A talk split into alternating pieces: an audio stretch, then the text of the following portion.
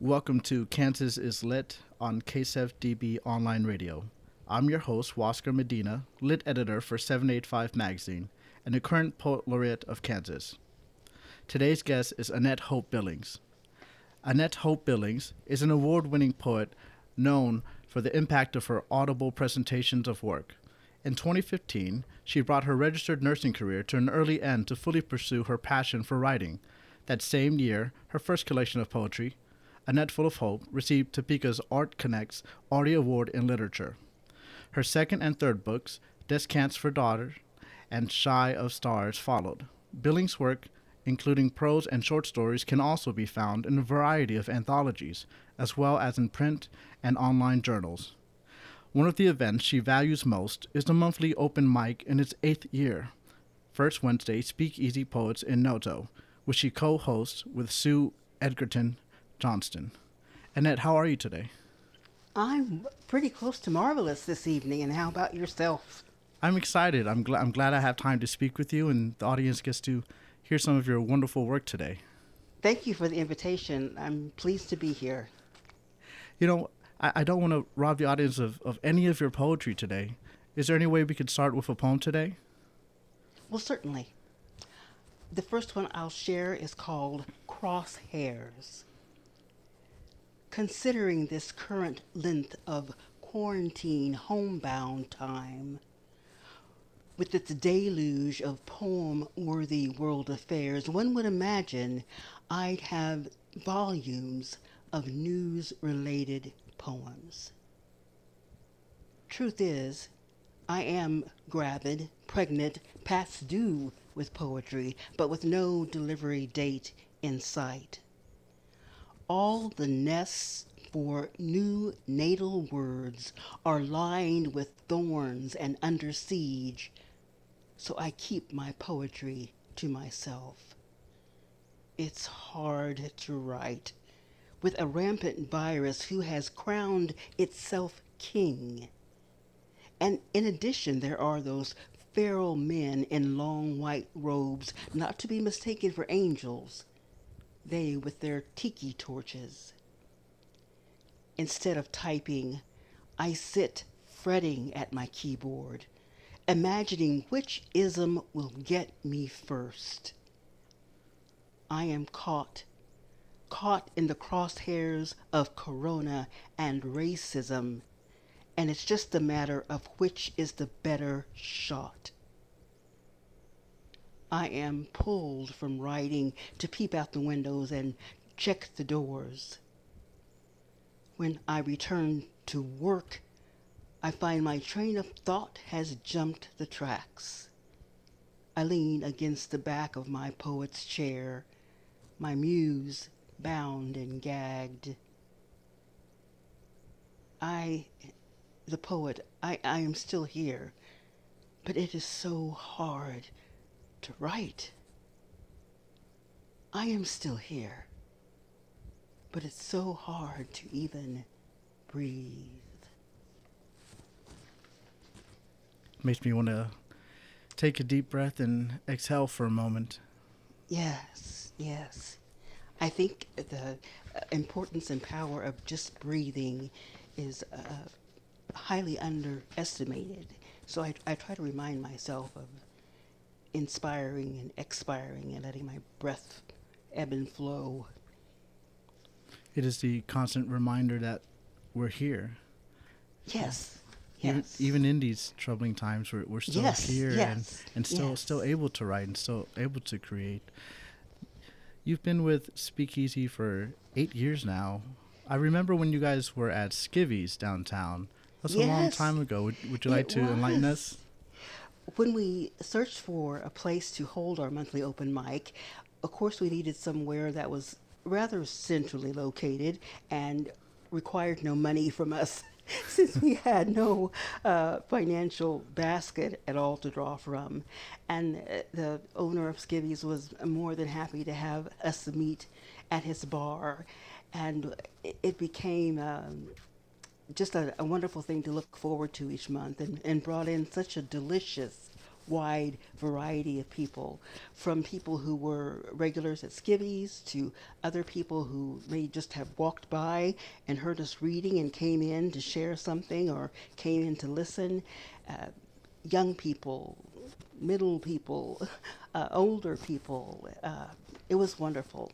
And I, I would like to think that we have carried that diversity through our location changes and through the years. Welcoming and diverse, yes. I agree. I, I believe every location uh, we picked up more fans of Speakeasy Poetry Group. Every time yes. I went to a new venue, there were new faces, and those new faces continued to return to the Speakeasy open mic nights, and it was such a safe space. I remember yes. when I first got involved uh, with poetry in Topeka, uh, you were you were, you were like a mother to me. You you brought me in under oh. your wing, and, and you were so so careful to to to give me support and and to ensure that I continued on even when days seemed really really difficult. Thank you. Oh, with, with, I'm, I'm sorry to interrupt you, but in thinking about this evening, I thought that I could very easily spend our whole time together telling you how much I eh, love and admire you and how wonderful I, I think you are, making sure that the airwaves contain all the, the accolades that, that you deserve. so it could, it could just be a love fest this evening. That would be fine with me. I, I um, almost instantly thought of you as a son, but I didn't want to be presumptuous. Pre- presumptuous at all. Uh, I know you have a lovely, wonderful mother, but I, I have always thought of you as a fine, fine person. And, and if I had had a son, I would like him to be just like you. Yes. I think I thank you so much for saying that. I, I do refer to you as my, my, my poetry mother, my poetic mother. Yeah. You know, you've, you've, you've, you've been there for so long. Do you mind sharing a, another piece of poetry with us today? I will. Untitled, this is. The gods, for their amusement, granted me quite the trifecta, just to see what life I'd make of it. Make her black, they said. Then make her female, they said, and then make her queer. And I've taken I've taken that trifecta and I have ran with it and made this life my own. And I giggle at my defiance. I giggle when I'm not bursting out with a roar. And then a haiku, and I'll read it twice. Earth readies herself to relinquish summer and let autumn fall. Earth readies herself to relinquish summer and let autumn fall. And here we are in, in autumn, and it feels that way right now with the weather, and it makes me feel more introspective. Uh, do you feel yourself writing more introspective work this time of year? I do. It, it's, um, you know, of course, winter turning into spring is quite dramatic and moving also, but there's something about uh, autumnal energy, weather, people that really draws me to introspection, as you say, and also to be, I think, less uh, fearful about change because the change in autumn is so beautiful, even though it eventually turns to the brown of death and decay, supposedly, in in the, that interim before uh, the resting phase is such uh, an array of brilliant color. And actually, autumn reminds me to not consider a book good or bad until you've read it through to the end because at the end of, of autumn, uh, when winter approaches, it looks like everything is dead and lifeless. But oh, below the ground, Earth is already readying itself for another grand display of life and and resilience. And I think autumn reminds me not to fret so much; that it will all be okay. Now, when I what I've learned with aging is that okay isn't necessarily, it won't necessarily look like I hoped or thought it would, but I always come to a place of acceptance about what, what that particular okay is of a situation. So I love autumn. I love it. I love it so much that my daughter's middle name is Autumn. Her birthday is November 2nd, and I found myself quite pregnant uh, uh, with her 1977. And I was, you know, struggling with those third trimester uh, discomforts. But then I woke up on a day and was outside, and I felt absolutely one with the day. Like there was no separation between my my belly and the sky and the leaves and the wind. And I said to myself, because back then you didn't necessarily know what gender you were going to have before birth. I said to myself, if I if I have a daughter, I will name her Autumn. So my daughter's name is Tiffany Autumn. That's beautiful. Thank you. Yeah, my son is uh, Sebastian Rook Medina. Sebastian Rook is a pen name for a series of vampire uh, historical fiction um, that was written a long time ago, and uh, I, I, let him know about it here recently. You know, he's of age for that, so uh, yes, not not old enough to read the work yet. In time, he will have access to you know some some young lit, and um, I hope that he enjoys it as much as I did growing up. So so we'll see yes. in good in, in good time. And we have known each other, I'd say eight oh, eight years right now. Yes, yes. Quite a time. I my yeah. I first encountered you at a at a reading, and it was a it was a wonderful experience at, at, at I don't exactly remember the name of the individual at that reading. I apologize. It's, it's leaving me I, right I don't recall. I, I don't recall what the reading was, but I recall uh, meeting you. I had heard so much about you from people that I uh, uh, loved and admired and thought very highly of, and I was uh, excited about meeting you, not knowing that I would meet you that particular evening, but uh, it was certainly a, a good day, a good day, and we'll be friends for life we will. You know, either even if one of us uh, moves, or uh, we'll be friends for life. I know that. We will. We will. Uh, yes. All the changes of the seasons, uh, the constant yes. will be our friendship. It's very, it's very evergreen. Yes. Yes. Yes. Would you like to share some more poetry with us, Annette? I'll do that.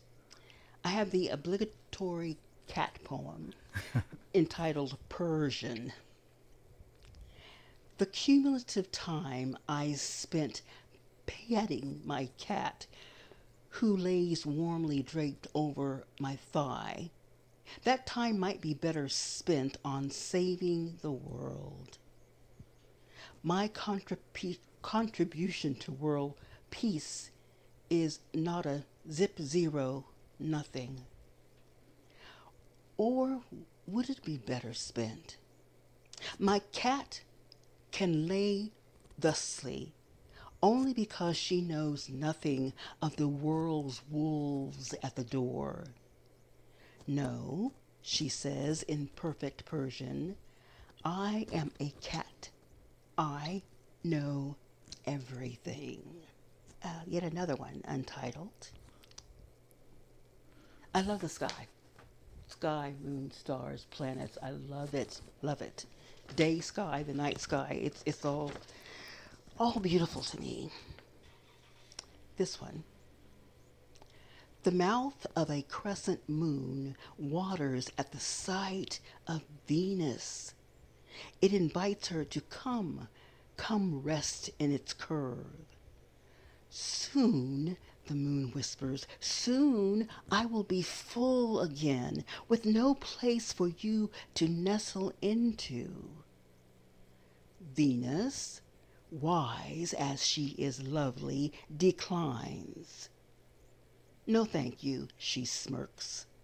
I know you to be quite full of yourself nightly. Now shine yourself away. I find your poems always with a touch of it's very sensual. Uh, it, there's a I, I could feel the poetry that that you share and the way that you deliver it. Um, you know, people have referred to you as the Maya of the Midwest. Uh, how, how, do you take that title? How do you feel with that that namesake?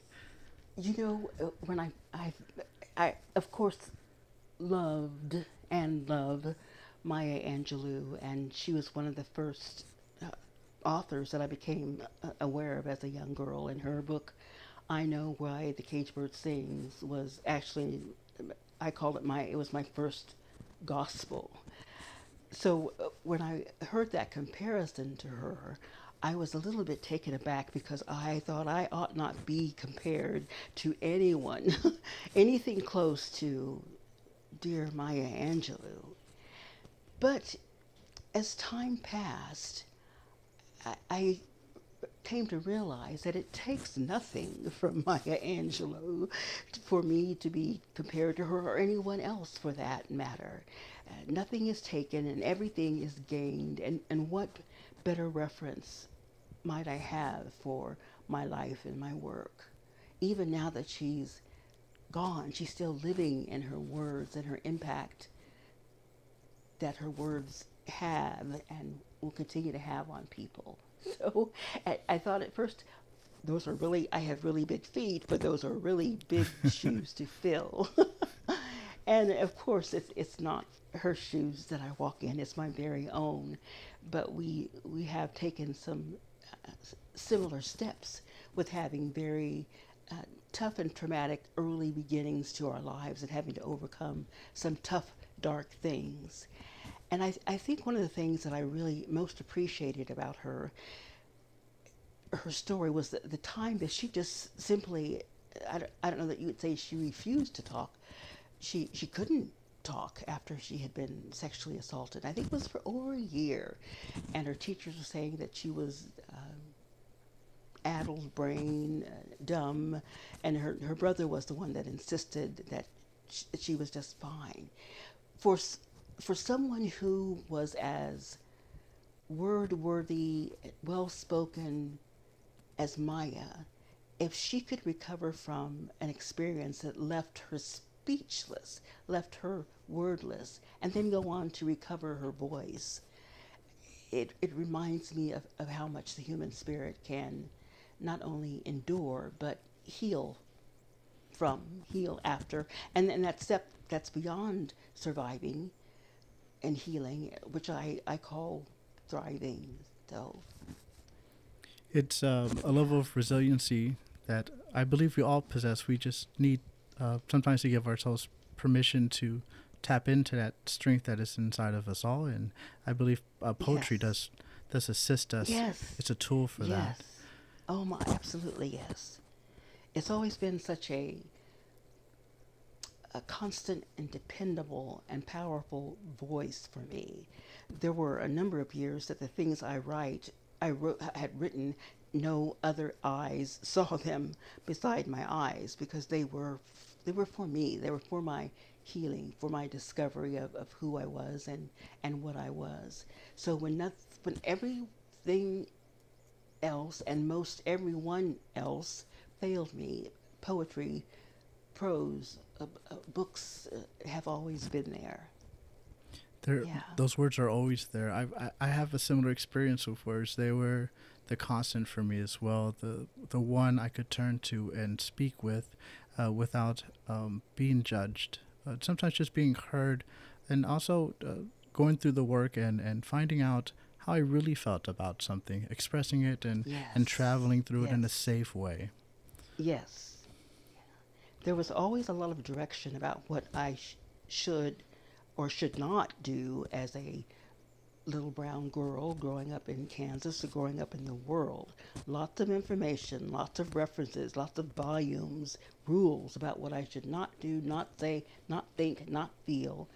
But it was through reading and writing that I began to realize that there were a lot of do's that I was uh, empowered to do. Of course, that took a long time to feel em- empowered, writing and reading, and my, my, my writing came from a love of reading, and that love of reading was instilled in me by my mother, who had her hands full raising four children as a widow, but she was very good at finding uh, free offerings or low cost offerings in the community.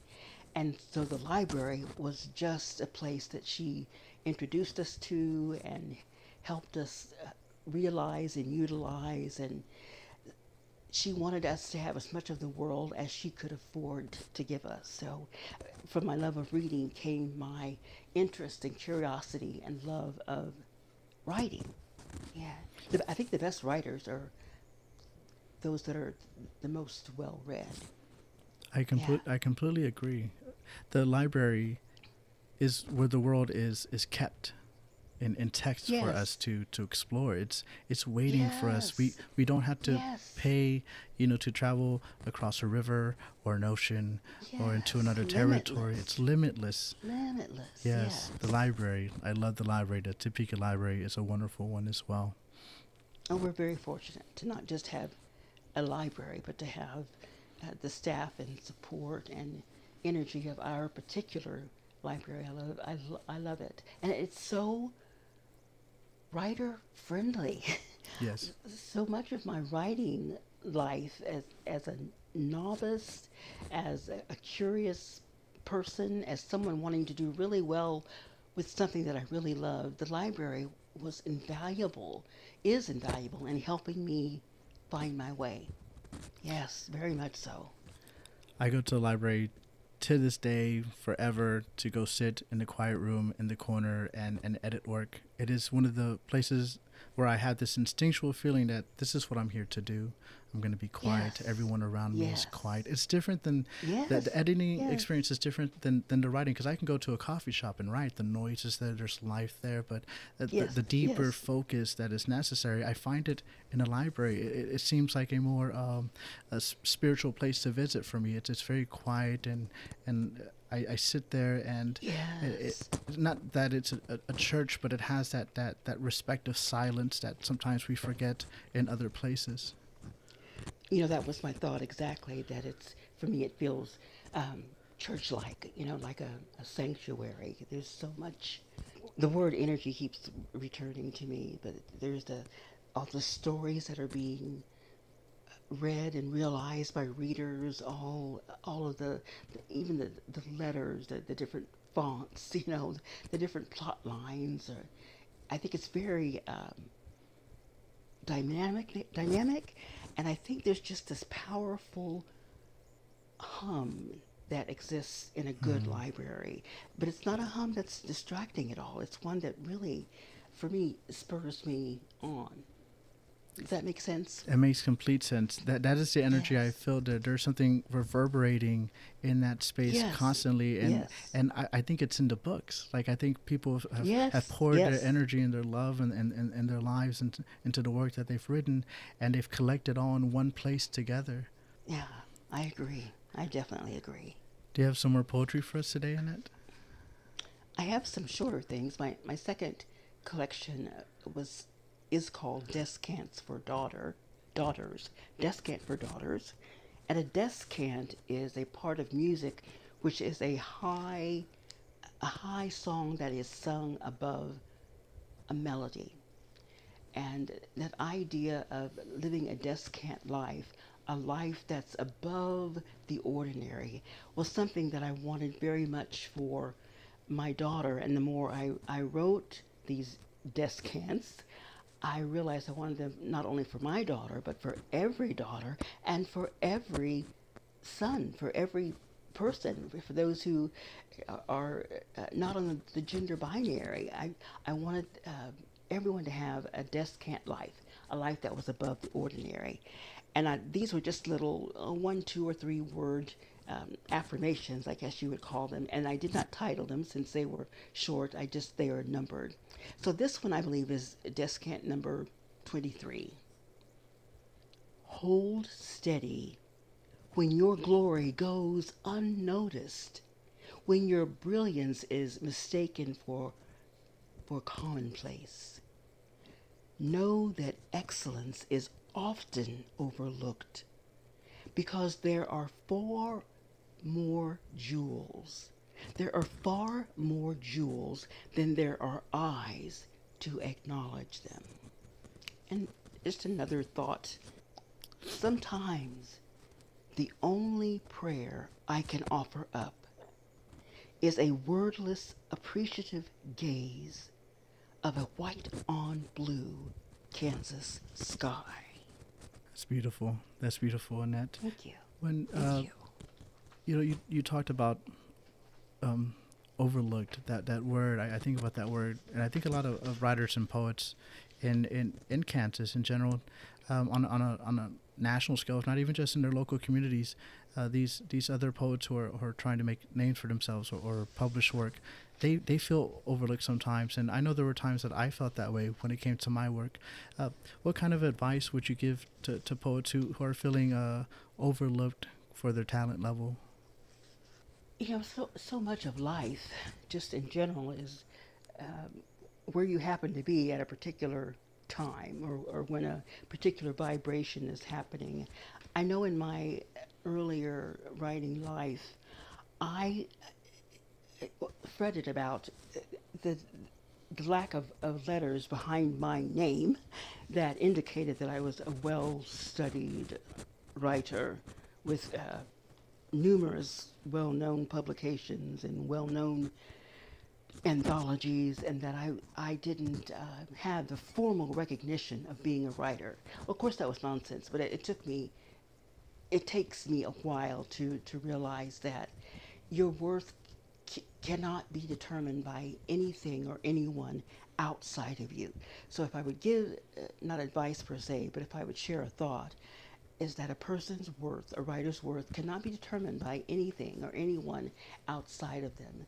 That their work stands on its own merit, whether that's a little bit of merit or a lot of merit. And for me, I always come back to the the reason why I write. Now, I love it when other people enjoy my work or are moved by my work, or my, my work makes them uh, laugh or squirm. But I write initially for my own soul's sanity and, and salvation. That's why I began to write as a, a young girl, was to have some place to record my life, some place to put things down in a form that I could live with. Because for me, putting things down on paper gives them some shape or form that I can maybe contain in some way. Those those um, experiences in life that feel far out of containment.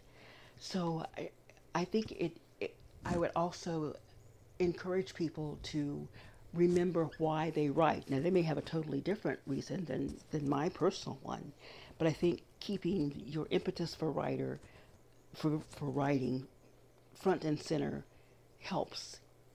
And the other thing I, I would have to say about being overlooked or feeling overlooked is it's important if it's your desire to be better known to put yourself out there Mm. putting that self out there in all its guts and glory and fear and insecurities and questions about your uh, self or questions about your worth, your validity as a writer, put yourself out there. And by out there, I, I it could be anything from just attending a reading, not necessarily reading your work at a reading or even getting up from your seat at a reading, but spend time among other writers because uh, the writers I enjoy most are those that take great delight in another writer's success.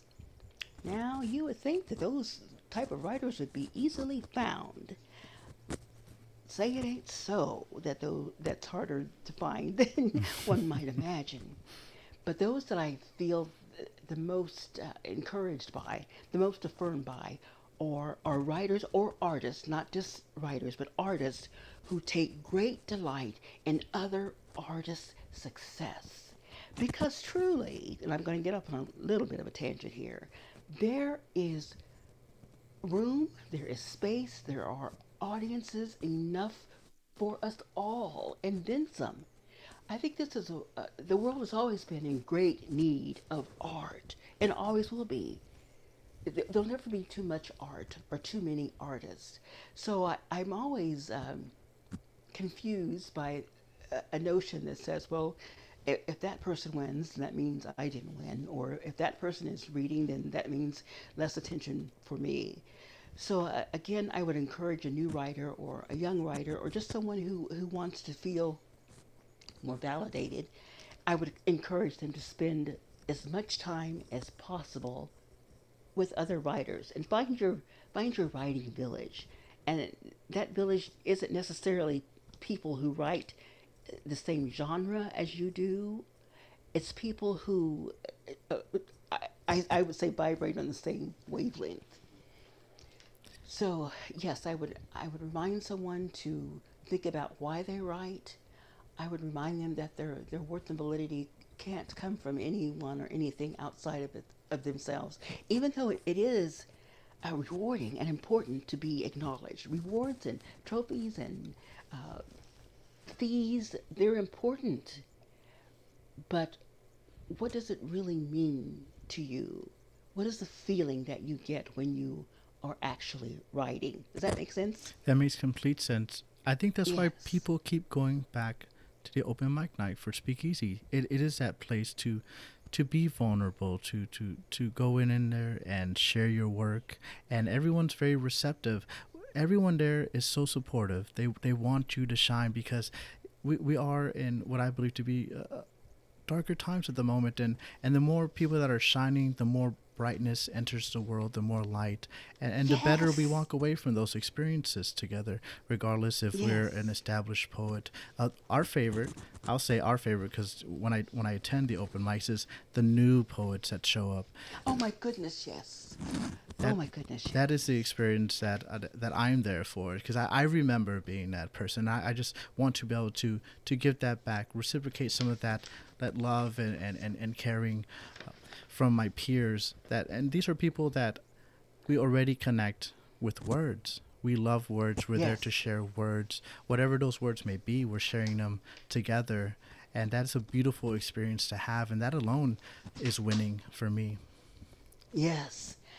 I'm like you in that the, the person the people that i most enjoy listening to are those who it it may be their very first time reading their poetry in front of an audience, or they may have had very little experience doing that. They may not know very little about the technicalities of writing, but they have got uh, the the intent, the emotion. They are they are right on target, and oftentimes after I listen to someone who finds the courage to pour their heart out it feels, in the word I, I feel, is it feels holy.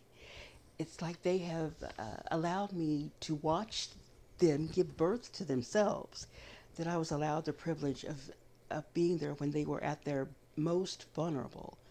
And I, I love purposely maintaining that sense of acceptance. I don't care about um, prizes or uh, uh, they have someone pay at the door or a competition, and, and, not in that not in that arena. I mean, competition and mm-hmm. prizes is uh, very appropriate in other arenas. But my my goal, and I know Sue feels thusly, is that it always that Speakeasy is always a place of acceptance, not just for that that poet's work, acceptance for that poet. Thank you for for spending time with me today. Annette, where can individuals go ah. to to find your work? I have a website, and it is AnnetteFullOfHope.com, but that is spelled A N E T, full of hope, all one word. Annette Full of Hope.com. Yeah, that'll get you to to my website.